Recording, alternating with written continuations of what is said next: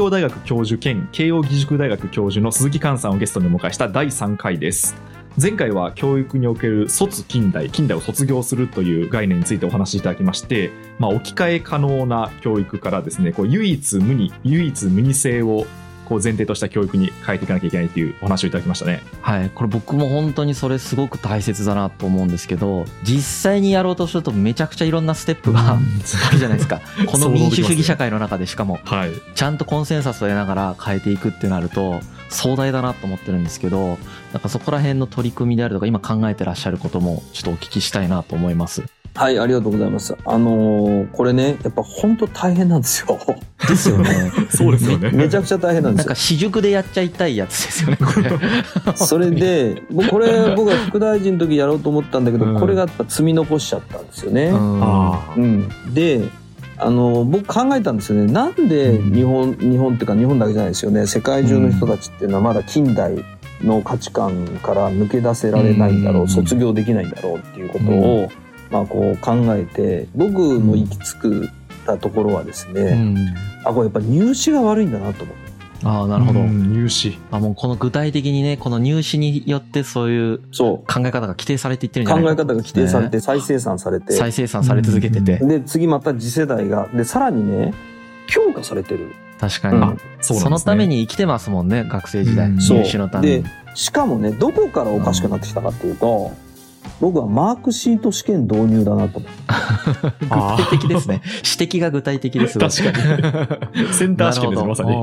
センター試験、僕も嫌いでした。そう、センター試験。でね、1979年に共通一次テストっていうのができるんです。これがマークシート全国試験の走りなんですね。で、で、この時は国公立の30万人ぐらいの人が受けたんだけど、国公立志望の。うん、で、1990年に、えっと、大学入試センター試験という形で、私立も入って、今55万人が受けるようになってます。はいはい。で、やっぱもう高校の時代って、一部の大学を除くとですね、あるいは一部の高校を除くとですね、やっぱセンターで何点取るか、ことに、学校の先生もそして本人もそして親もですねもう血眼になっちゃうわけですよね。ででねじゃあセンターでどうしたらいいかってマークシート試験でしょ、うん、結局マークシート試験って与えられた選択肢を消去法で減らしていってで要するに一個一個小さなミスを見つけてあこれ違う、はい、これ違う。あこれ違うって言ってミスを見つける力とね、消去法で物事を選ぶっていうことを徹底的に訓練するんですよ、マークシートそうですよね。あの、現代国語とか思い出しました。そう。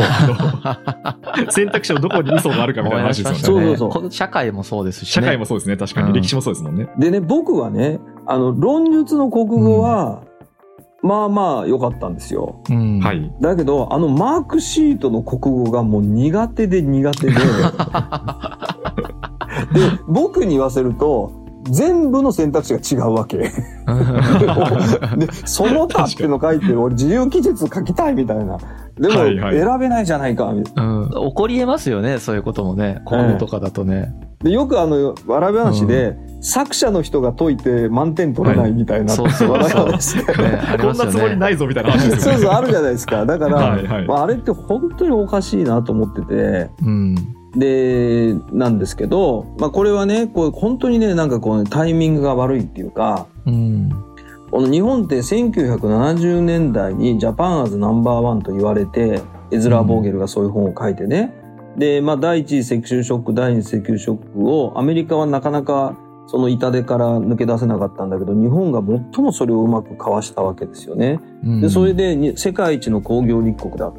で、まさにマニュアルを覚えてそれを高速に正確に再現する力でぶどまりといってですねあの頃ですね例えば日本のこの不良品の率がもう世界で最も、あの不良品を出さない、うん、そういう国で世界一の工業立国に上り詰めたわけですよ、うん、だからとにかくミスをしない。あれミスを見つけてミスを直す。うん、そういう労働者あるいはそういう工場管理者の要請に世界一になっちゃった。その時にセンター試験作ったんで、あるいは共通一次テスト作ったんで、そのことを踏襲するっていうことになっちゃったんですよ。なるほど。ああ、そういう文脈があったんですね。そういう文脈があったんです。だからそこも卒近代なんですね。それが近代を強化しちゃったんですね。エンハンスしちゃったんですよ。これが不幸の始まりで、で、しかしね、時代はね、1989年にの11月にですねベルリンの壁が崩壊し、うん、そして1991年にソ連邦が崩壊し1992年にですねクリントン・ゴア政権が大統領選挙になって情報スーパーハイウェイが始まるわけですね。ハイウェイ構想が、うん、つまりそのインターネット技術っていうのは1969年にアメリカ国防総省ネットワークアルパネットだけが使える技術だったはい。えー、これは最高の軍事機密技術だったんです。インターネット技術要するに、ソ連からミサイルが飛んできても、一箇所ぐらい壊れ、壊されても、ちゃんと機能する通信技術っていうのがインターネット技術だったんです。だから、ソ連がなくなるまでは最高機密軍事技術で、うん、えっとまあ、NSF というアメリカから研究費をもらってる研究者だけが国防総省プラス NSF ネットっていうのがまあ1985年ぐらいにまあ使われる。この2つしか絶対使っちゃダメ。だけどソ連がなくなったのでゴア副大統領がですねそこに目をつけてこれを民間にタダで開放する。ところから一挙にインターネットが進んででアメリカは1970年代80年代ダメダメだったんだけど工業立国においては日本にボロ負けしたわけ、だけど1990年にこうインターネットを使ってまさにインダストリー4.0情報革命でもってアメリカは再浮上したわけですね。で、共通一次テストの改めるチャンスは本当はこのインターネット時代が始まった1995年ぐらいにそのことに気がついてですねこのマークシート試験これってデジタルでできるわけですよ。もうコンピューターできるわけですよ、はい、ここで変えるべきだったなのだけども、不幸なことに、1990年から私立を入れて55万人やる体制を始めて、1992年とか3年に大体定着して、95年ぐらいからやっといい感じになってきたんですね。いい感じになって現場には落ち着いてっていう意味で定着してきて。だ本当は1995年で大学入試センター試験やめるべきだったんです。はい、そしてインダストリー4.0ソサイティ4.0情報社会型の入試に変えるべきだった、うん、だけどまだセンター入試にして変えて5年しか経ってないから、うん、その議論を持ち出せなかったんですね。はいはいはいはい。そうなんですね。ここがね、不幸なんですよ、歴史の不幸。せっかくうまくいってるんだから、このままでいいじゃないかっていうふうになっちゃったわけですね。やっと苦労して、はい、私立も導入したんだからまた変えんのかよ。でその感激を縫っていたのが慶応大学 SFC なんです。あ慶応大学の湘南藤沢キャンパス SFC は1990年にできます。はい、で加藤寛先生っていう先生が作ったんだけどもその時にですね、まあ要するに共通一次テストだとか、マークシート試験で、マークシート試験って要するに減点主義ですね。完全に減点主義。正解が決まってて、答えが決まってて、間違えたらマイナス1点、マイナス2点、マイナス3点。うん、どれだけ減点しない、ミスしないゲームです。うん、で、これはダメだと。で、加藤先生はインターネット社会の到来っていうものをもう分かっていたので、うん、で、愛想先生っていうのが環境情報学。愛想先生、加藤先生、高橋淳次郎先生。この3人はインターネット社会が来るってことを分かってたので、うん、もう1980年代から SFC を作る準備の時。で、で、ここでマークシート試験なんか使ってちゃダメだ。で、栄養入試を入れたんですね。ああ、それで栄養入試出てきたんですね。出てきたんですよ。で、それそれと、まあ、SFC 型の小論文。もう要するに、とにかく加点主義で。なるほどな。思ってることを自由に書いて。でも SFC の小論文とかもすごくてですね、絵描いてもいい。絵描いてもいいんですか？そういうもんなんですね。文字じゃなくてもいい。小論文じゃなくて。小論文じゃなくて、絵描いてもいいし、図描いてもいいし、グラフ書いてもいいし、もう何書いてもいいっていうね。そのとにかく白紙を渡されて、そこから何か面白いものを表現しろっていう、うん、そういう入試を、だから、慶応の SFC だけはできたんですね。で、そこで、その慶応の SFC はそういう入試をやってそういう人を入れることができて、で、そして、まあそれが5年10年経つうちに SFC の卒業生がなんか面白いことをいっぱいやるっていうふうになったんですけれども、うん。うん、入試センター試験はですね、ずっと続いてたんですよ。うん、そうですね、えー、それからもう一つはですね、はい。あのー、やっぱりね、うん、原点主義から加点主義に変えていかなきゃうん、はい、でそれにはね論述試験なんです、うん、うん、大事なのは。白白い答案用紙が配られてそこに何か書いたら1点。いいこと書いたら3点。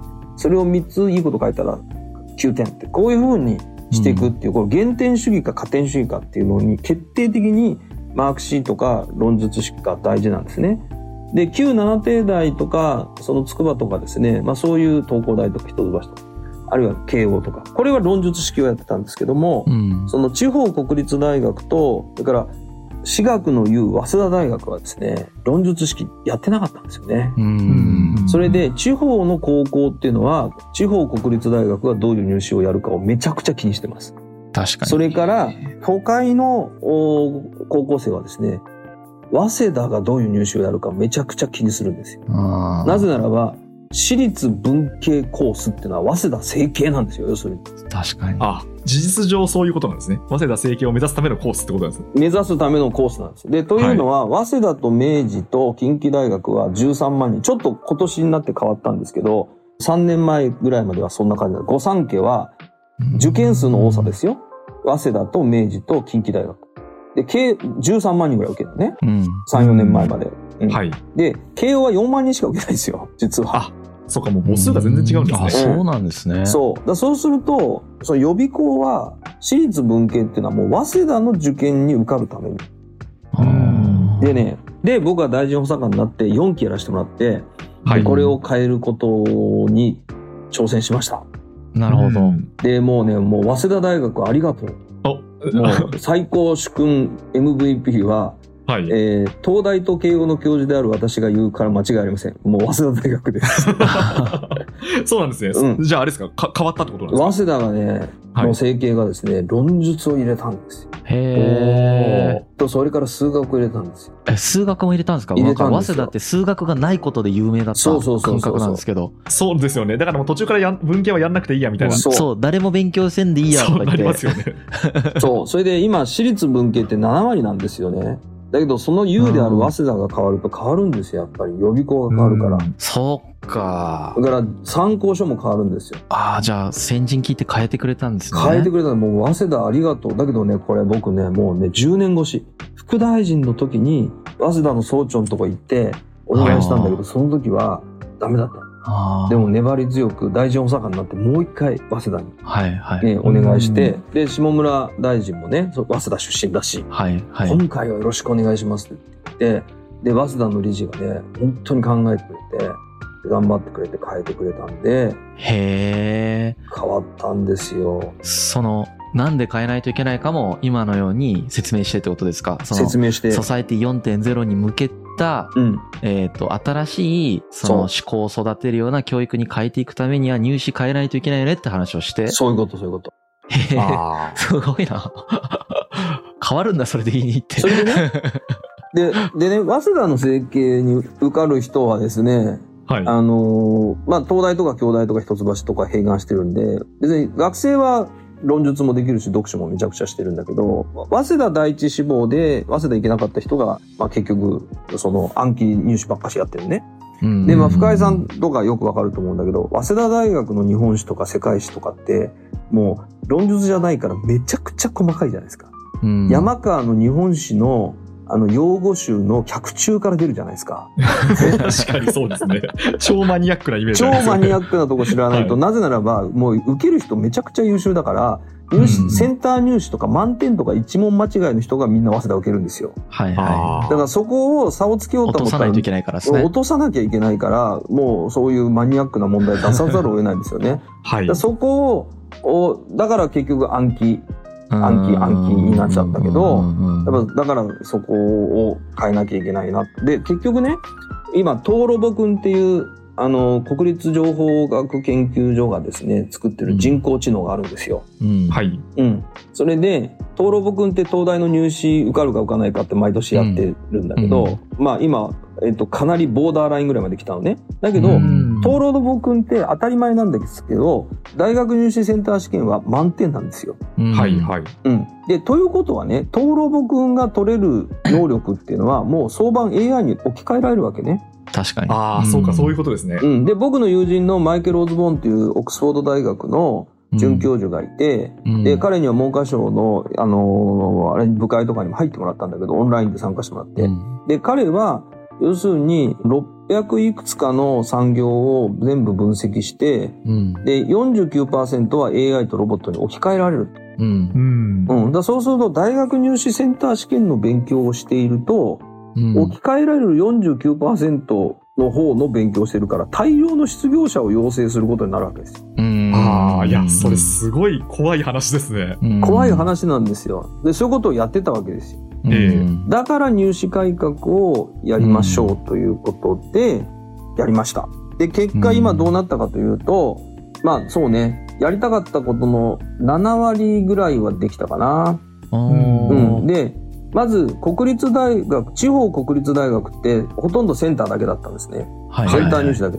で、二次試験でちゃんとほぼ99%のあの大学にですね、論述が入りました。今までは旧七帝大とか、慶応、筑波、一橋ぐらいだったんだけど、ちゃんと地方国立大学が論述を入れ,、入れてくれました。で、これによって高校の学びがかなり変わってます。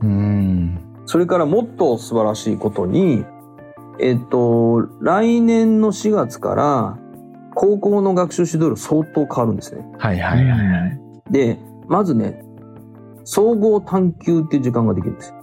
はい。から理数探究っていう時間ができるんです。うん、で、この総合探究とか理数探究で、うん、えー、一生懸命探究活動をやったことを、うん、今の入試だと評価してくれないので、うん、い。わゆる栄養入試総合型選抜って言ってますけど、国立大学協会が総合型選抜で入れる子。要するに探究活動とか特別活動とか部活とかそういうことを一生懸命やってた。まあ栄養入試です、うん、入学者の3割まで栄養入試にする決めてくれたんです。うんだいぶ増えたで、ね、もすでに今年の入試で2割。で筑波大学はもうそう3割で。3割？筑波は多分5割までいきます。へえ。ああそんなに。それとありがたいことに東北大学と名古屋大学は3割までいきます、はいはいへえ。それから、東大とか京大も、ついに、その一般入試だけじゃなくて、そういう特色入試を始めました。はい、へえ、あ、そうですか。うん。だから栄養入試が、旧七帝大、それから中国国立大学は平均で2割入ってる。えー、僕の時代とかは相当少なかったですね、まだ。見ましたけど。ほとんどなかったでしょ？はい、2、3人とか。多分。そうですよね。私の感覚もそうですね。うん、それが2割まで増えるんですよね。で、で目標、もう2割まで来たんで、目標3割まで。ああ、でも。そうするともう徹底的に探究やった高校生が、はいはいはい。あの、ちゃんと国立大学入れるっていう。すごい大きいですね、それは。すごいですね。今までだとやっぱり私立とかしか、そう。こう範囲絞られた、こう突き抜けてると、うん。私立しか行けなかったじゃないですか。行けなかったです、ね。KOSFC 落っこっちゃったら行くとこないみたいな感じになっちゃったでしょ？